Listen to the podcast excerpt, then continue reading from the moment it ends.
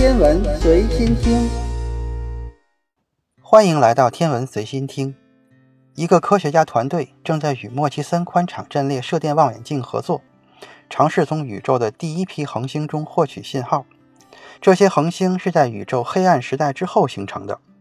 为了探测到它们的第一束光，研究人员需要先找到中性氢的信号。这些气体在黑暗时代后占据了宇宙。形成第一批恒星需要一定的时间。大爆炸之后，宇宙极度炙热，导致原子无法形成，没有原子也就无法形成恒星。直到大爆炸后的大约三十七点七万年，宇宙才膨胀并冷却到足以形成原子的状态，主要是氢和少量的氦。此后，在再电离时代期间，最早的恒星开始形成。为了找到来自中性氢的难以琢磨的信号。MWA 进行了重新配置。这个射电望远镜位于偏远的西澳大利亚州，在2013年开始运作，有2048个无线电天线，它们被排列成128个瓦片。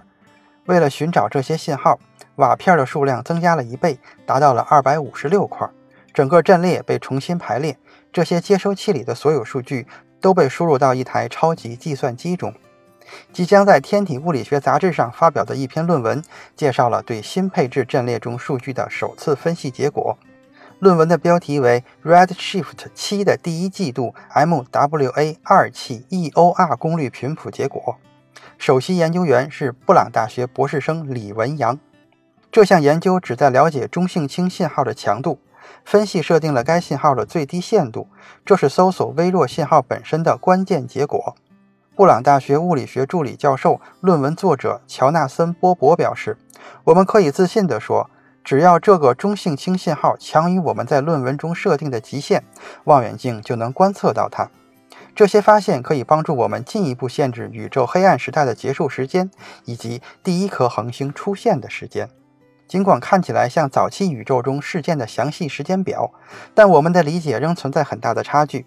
黑暗时代之后。”宇宙开启了再电离时代，在这一时期，原子的形成导致了宇宙中第一个结构的出现，比如恒星、矮星系或者是类星体。当这些物质形成时，它们的光在宇宙中传播，使中性氢重新电离。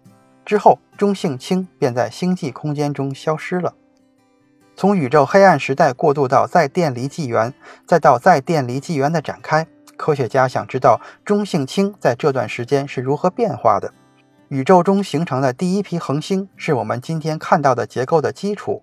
要理解它们，科学家们需要从早期的中性氢中寻找信号，但这并不容易。这个信号很微弱，我们需要非常灵敏的探测器才能找到它。